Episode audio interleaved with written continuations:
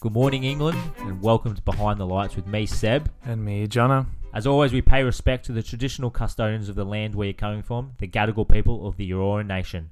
Now, onto the podcast. Another busy week in the sporting world, Jonno. Um, the Australian Open is well underway now.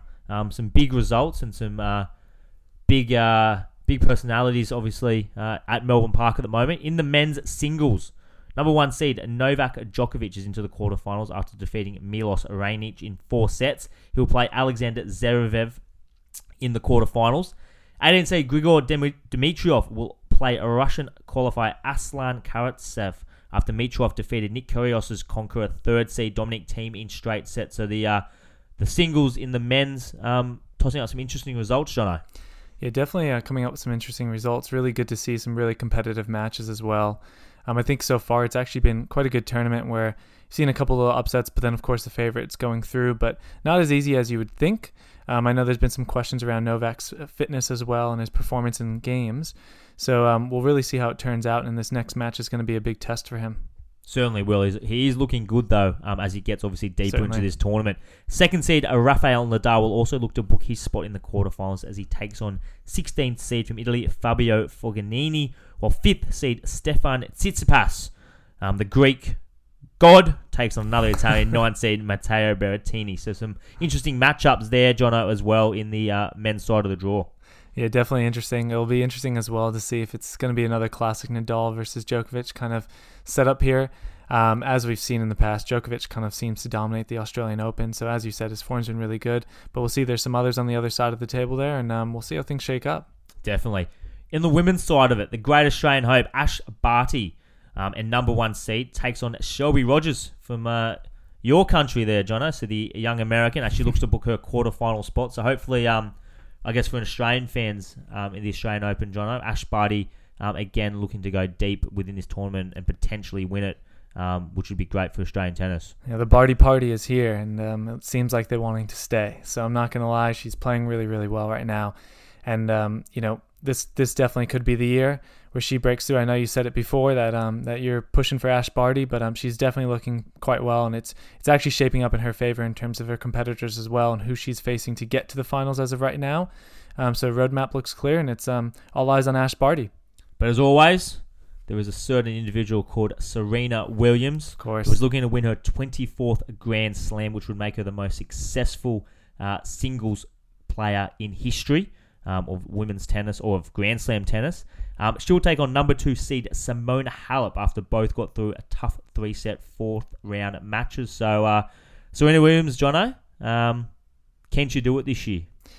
Yeah, I don't know. This is going to be some tough competition in Halep. I mean, it's not going to be an easy match to to be played. But you know what? As we've said before, it's Serena Williams has a bit of a chip on her shoulder in a, in a sense of she wants to win, she wants to break these records, and that's what she's that's what the aim is. And it's going to be interesting because she's been looking quite well as well. Um, really fierce. Her serves have been on point. Her returns have been on point. It's it's going to be it's going to come down to to will and um, how how strong she can be in this next match, and then kind of keep progressing from there. But um, it's going to be an interesting uh, showdown as we keep progressing, as well as um, who we might see in the finals. I'm not too sure yet.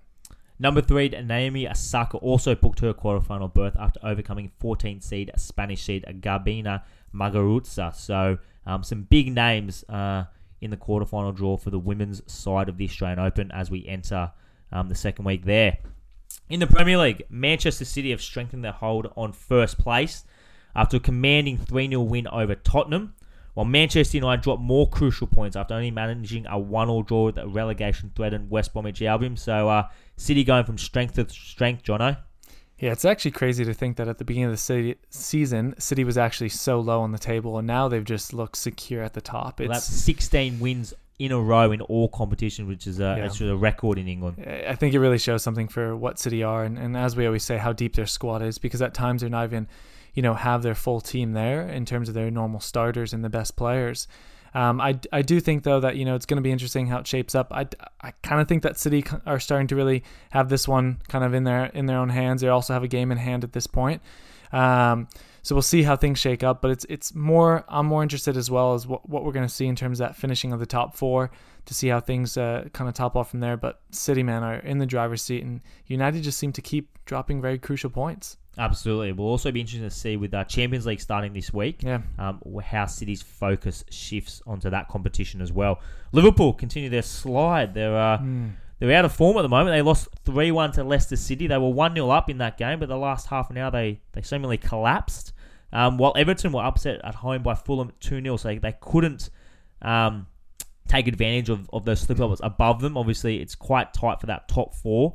And Arsenal returned to form, especially under Aubameyang, scored a hat trick. So they ran out 4 2 winners over Leeds, Jonno. But no one can seem to take advantage of uh, people slipping up above them at the moment, while Everton uh, had a chance there to, to really get tighten, I guess, on that top four. Yeah, there's definitely chances there, but it's um, no team seems to want to be taking them. And um, like you said, it was actually good to see Arsenal have some really good success over the weekend. It was, it was a really big result for them.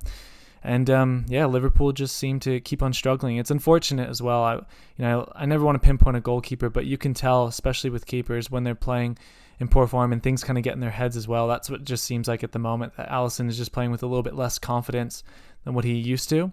Um, and that just really takes into effect with the goalkeeper. Like I said, goalkeepers sometimes make one, two mistakes in a game, and that's they just get pounced on for that. Whereas a player can make a thousand mistakes and no one bats an eye.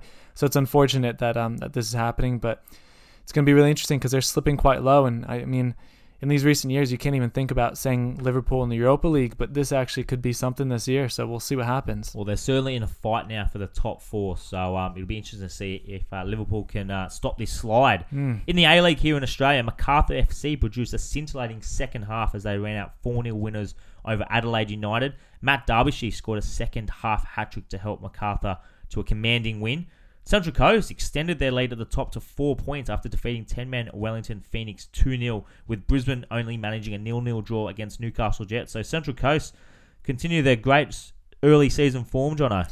Yeah, I think what we're learning from this is that, you know, we just need to say Central Coast is one of the powerhouses this year. That we can't say that, you know, it's a shock that they're up there. At this point they're they're commanding up there and they're they keep on producing the results. Whereas everybody has a little bit of an up and down weekend. They seem to be consistent there. So um, yeah, definitely still very interested in how the A League's going to be shaping out. As we can see, Sydney FC and Western Sydney are still kind of sitting there as well in the hunt. Um, but we'll see how it shakes up as the, the season progresses. But Central Coast, you are a force right now, and it'll be interesting to see who can take you down. In the W League, in the women's uh, A- uh, league over here in Australia, leader Sydney FC suffered their first loss of the year as they were defeated by second place Brisbane 4 1. Brisbane still remain the only undefeated team in the competition, while Adelaide United beat Canberra United 2 1, so some big results out of the W League. Some big results also out of the FA Women's Super League over in England. Chelsea remained top after smashing Bristol City 5 0. Australian Sam Kerr getting herself on the score sheet once again. While Manchester City took out Derby Honours as they defeated Manchester United 3 0 and jumped their city rivals um, into second spot. So, some big results over in the FA Women's Super League. Yeah, another um, couple big results there and another tight table. So it's going to be really interesting how it shakes out. As you said, superstar Sam Kerr still knocking in a couple goals. Really good for the Australian viewers and good for Chelsea in general. Um, but really excited to see how this kind of shapes up because the Women's Premier League over there is um, really starting to shape up to have some really big superstars and produce some really good results. And it's must see TV at this moment. So keep an eye on it. In cricket, uh, the second Test match between India versus England es- enters its day third day. India um, hold a commanding 249 run lead heading into uh, the day's play after the spinners ran right and rolled England for 134 in response to India's 329. England had no answer to the spin of Ashwin as he took 5 for 43 as India looked to square the series after dominated after being dominated in the first test and losing to England. So uh, an intriguing test match taking place over in India as well, Jonno. Yeah, it seems like that um, how India have been playing as of late is more or less kind of reacting, and you know when they get down in one of the matches, that then they just come back with a vengeance, and that's exactly what's happening. Is they react, and it's been really interesting as well because you always see that India has always been the powerhouse in cricket, but they've had some up and down performances, but then at times also show their greatness. So really interested to see how this is going to shake out as well. Well, in the last, I guess, week, week and a half, Jonno, Collingwood Football Club, uh, the biggest sporting club in Australia, they've got over 80,000 members, have been in the headlines for all the wrong reasons. Uh, the Do Better report uh, was leaked. Um, and suggested some systemic racism that ran through the club uh, over the last sort of decade. Um, as a result, uh, Eddie McGuire, who has been the president there for the last 23 years, resigned um, after coming under some, I guess, heavy media pressure um, in terms of what the report revealed about his club and under his leadership. Um, I guess, Jonno, firstly, looking at the resignation, do you think this was the right decision by Eddie McGuire um, and the Collingwood Football Club? And do you think um, this should have actually been done earlier in regards to some of the incidents that have been, I guess, brought up within the report? Yeah, I mean, in looking at everything, it's not like Eddie McGuire hasn't been brought up in the spotlight for these kind of things in the past. Um, he's he's had these kind of racial issues kind of haunting his whole um, tenure there at Collingwood. So it's it's been there, and his name has been brought up multiple times. And yes, he you know you can say that he tries and to do better each time, and you know to kind of start some new initiatives and things like that. But then with this report, it just shows that there were still those instances happening. And so it's not necessarily a shock to me that, you know, he resigned at this point, that, you know, when something like this comes out, you have to take action. And, you know, I think in a sense of, you know, him stepping down at that time instead of waiting until that time has come was probably the right decision because, you know, if you were there that whole time, you know, as you said, he was there for years overseeing this club and all these problems were coming up from the start to the end then you know what? It's time to step down and, and let's get a fresh face in there and let's get some new leadership in there to make to make up for these problems and start changing the actual culture that's happening there at Collingwood. Yeah, well, this report, um, as has been reported, was um, I guess on the back of former player Héritier Lumumba, um, who played at Collingwood over many years and was a premiership winner there, um, coming out and obviously, um, I guess, coming out and saying that he'd been uh, subject to, to racist taunts from teammates and, and, nicknames that had that had come out, and obviously the lack of support that he felt um, the club had shown. Um, in terms of a club itself, John, I know we touched on it last week. How important is that culture in terms of um, creating a culture where your players feel safe, um, and obviously in in turn you reflecting uh, the values that um, society and the community, uh, I guess, find important um, being a sporting body and being such a significant part of a community. Yeah, and I think that's just the thing as well is um, in terms of the culture and, and him stepping down is is a really big part because you want to make sure that for those younger generations who are coming up that they see the correct things taking place within that club. And I think you know you can say that all these things kind of came up at the end, and he could have just seen out his his time there at Collingwood, but it was the right decision for him to step down. Um, I don't think that these young stars who are coming through the through the, from grassroots even up into their first years right now. I don't think that they would have want to be associated with something like that that's had such strong roots to this kind of race racism within their own club and within the sport. Um, so it goes back to that, and I just think that realistically, that these clubs should be taking action a bit sooner. That this was a long time coming, and unfortunately it took until the end and, and it took for them to you know for him to step down at the very end honestly because he was only months away from resigning anyway. Um, and but it very much was a long time coming and, and this should be taken action should be taken a little bit sooner though um, in other instances as we see them come up. Yeah definitely. Well victoria greens leader um, Lidia Thorpe uh, certainly made her views uh, clear and, and, said that the the resignation uh, by McGuire was overdue. Um, do you think we need to see more of this sort of action in regards to um, if there are incidents of, of, I guess, systemic racism within an organization that I guess the head of that organization needs to take responsibility and needs to step down immediately um, following incidents like that in regards to obviously this one has taken um, you know has our reports needs to come out to obviously um, take such action. But do you think these things need to be taken? Um, action needs to be taken sooner, and, and obviously um, consequences um, from the top need to happen um, sooner rather than later. Yeah, I do think that it's it's not just even for racism. This could be in terms of sexual harassment cases or anything along those lines in which deems of bad behavior. You know, this this does need to be taken up, especially from a president of a club. They need to be aware of everything that's happening within that club, and they need to be able to take action and know when it's time that you know if they've been overseeing that and allowing that to happen then maybe you know their time is up and that somebody else needs to come in and institute some new rules um, and i think in the case of eddie mcguire because of the problems that have happened in the past as well, that his time was definitely up. I don't think, you know, that there would have been another way at this point in time. Um, I think, you know, in some cases, you know, maybe there is an opportunity for them to adjust and pivot and, and reshape and readjust how their organization and their club is actually functioning. So there is those cases, but in this case, when this has happened time and time again, and he's been in the spotlight time and time again for this specific incident, you know, then that's when you that's when it's time for them to step down, and that's when it's time for them to go. Um, and I, I don't I don't think that they need any more chances than at that point. In terms of the decision made by McGuire and the Collingwood Football Club, obviously there have been critics coming out, um, especially from more conservative uh, parts of society, and and from some former Collingwood greats such as Peter McKenna and Tony Shaw, which uh, which believed McGuire was part of a witch hunt here. How would you respond to to critics of, of people that say that uh, McGuire shouldn't have stepped down and that he's been um, chased out of the club because of uh, media pressure and, and obviously um, politics mixing in with, with sport there? What what would you, how would you respond to that in that sense, Jonno, in terms of um, answering those critics? Yeah, I mean, look, there's always going to be two sides to every story, and there's always going to be um, people that are that are not in agreement of everything. And you know, of course, that this was gonna gonna be something that people thought that you know he should have stuck out his time um, because, like we said before, he you know he was already set to resign at the end of the at the end of the year. But um, you know, it it just comes down to why wait if we can take action now. Um, if there's a problem, why are we waiting to fix it? Why not just take this action and go ahead and let's start putting in things to start fixing things now instead of waiting until later down the road? Because this just then accelerates the timetable for me a little bit. Um, in my view, you know, this is this is something that it's it's a good thing for the club that now they can actually reassess and relook that much sooner. And you know what? If they don't have a new president or anything like that, if, they, if it needs to take time um, until the end, um, I think making the right choice yeah.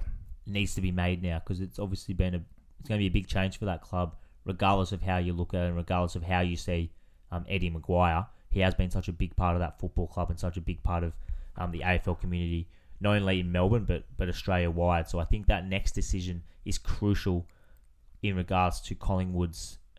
Um, in regards to how Collingwood sort of moves into the future and, and how they um, address some of the concerns that have come out of the report. Yeah, and that's just the thing is when you have someone there for so long, you just get stagnant in your thinking.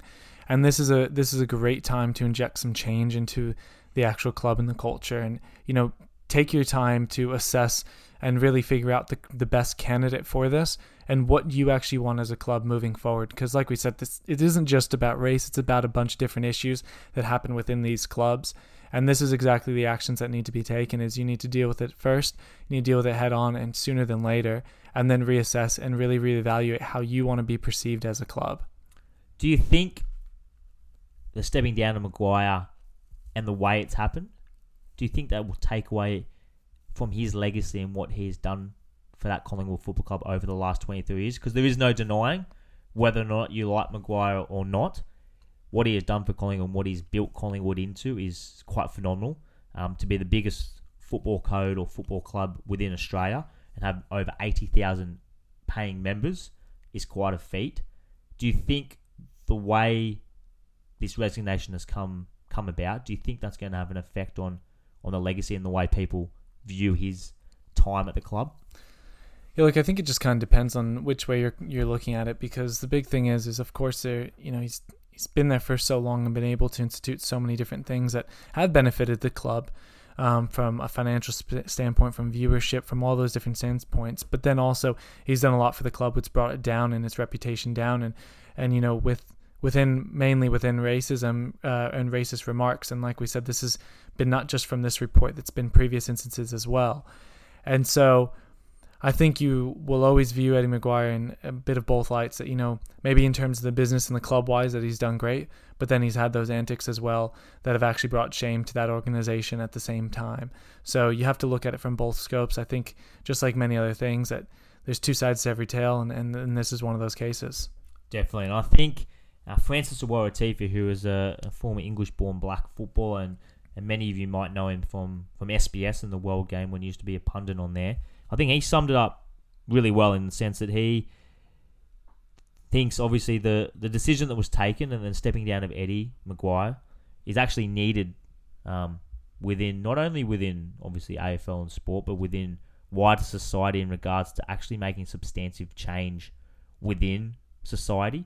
Sometimes we need to see some of these, um, I guess, power brokers, um, heads of organisations, whether or not sporting or in other fields, actually having to step down and, and reflect on what has happened under their leadership and what has happened under their um, watch, I guess. Because if these people don't ever step down and, and continue to be, I guess, let off um, and just continue to just apologize and, and sort of continue on their way, I guess change is change is hard to come by. Then you need to actually sometimes strip it back and sort of build it up again, which is I guess what Collingwood um, now will attempt to do.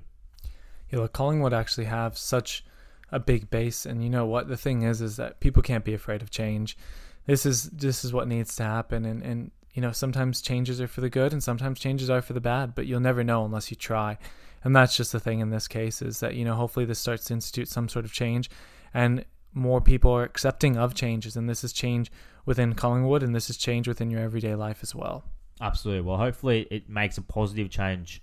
Um, and it is a positive change for Collingwood Football Club, and we see it reflected um, through the club in the coming years. So um, we wait and see.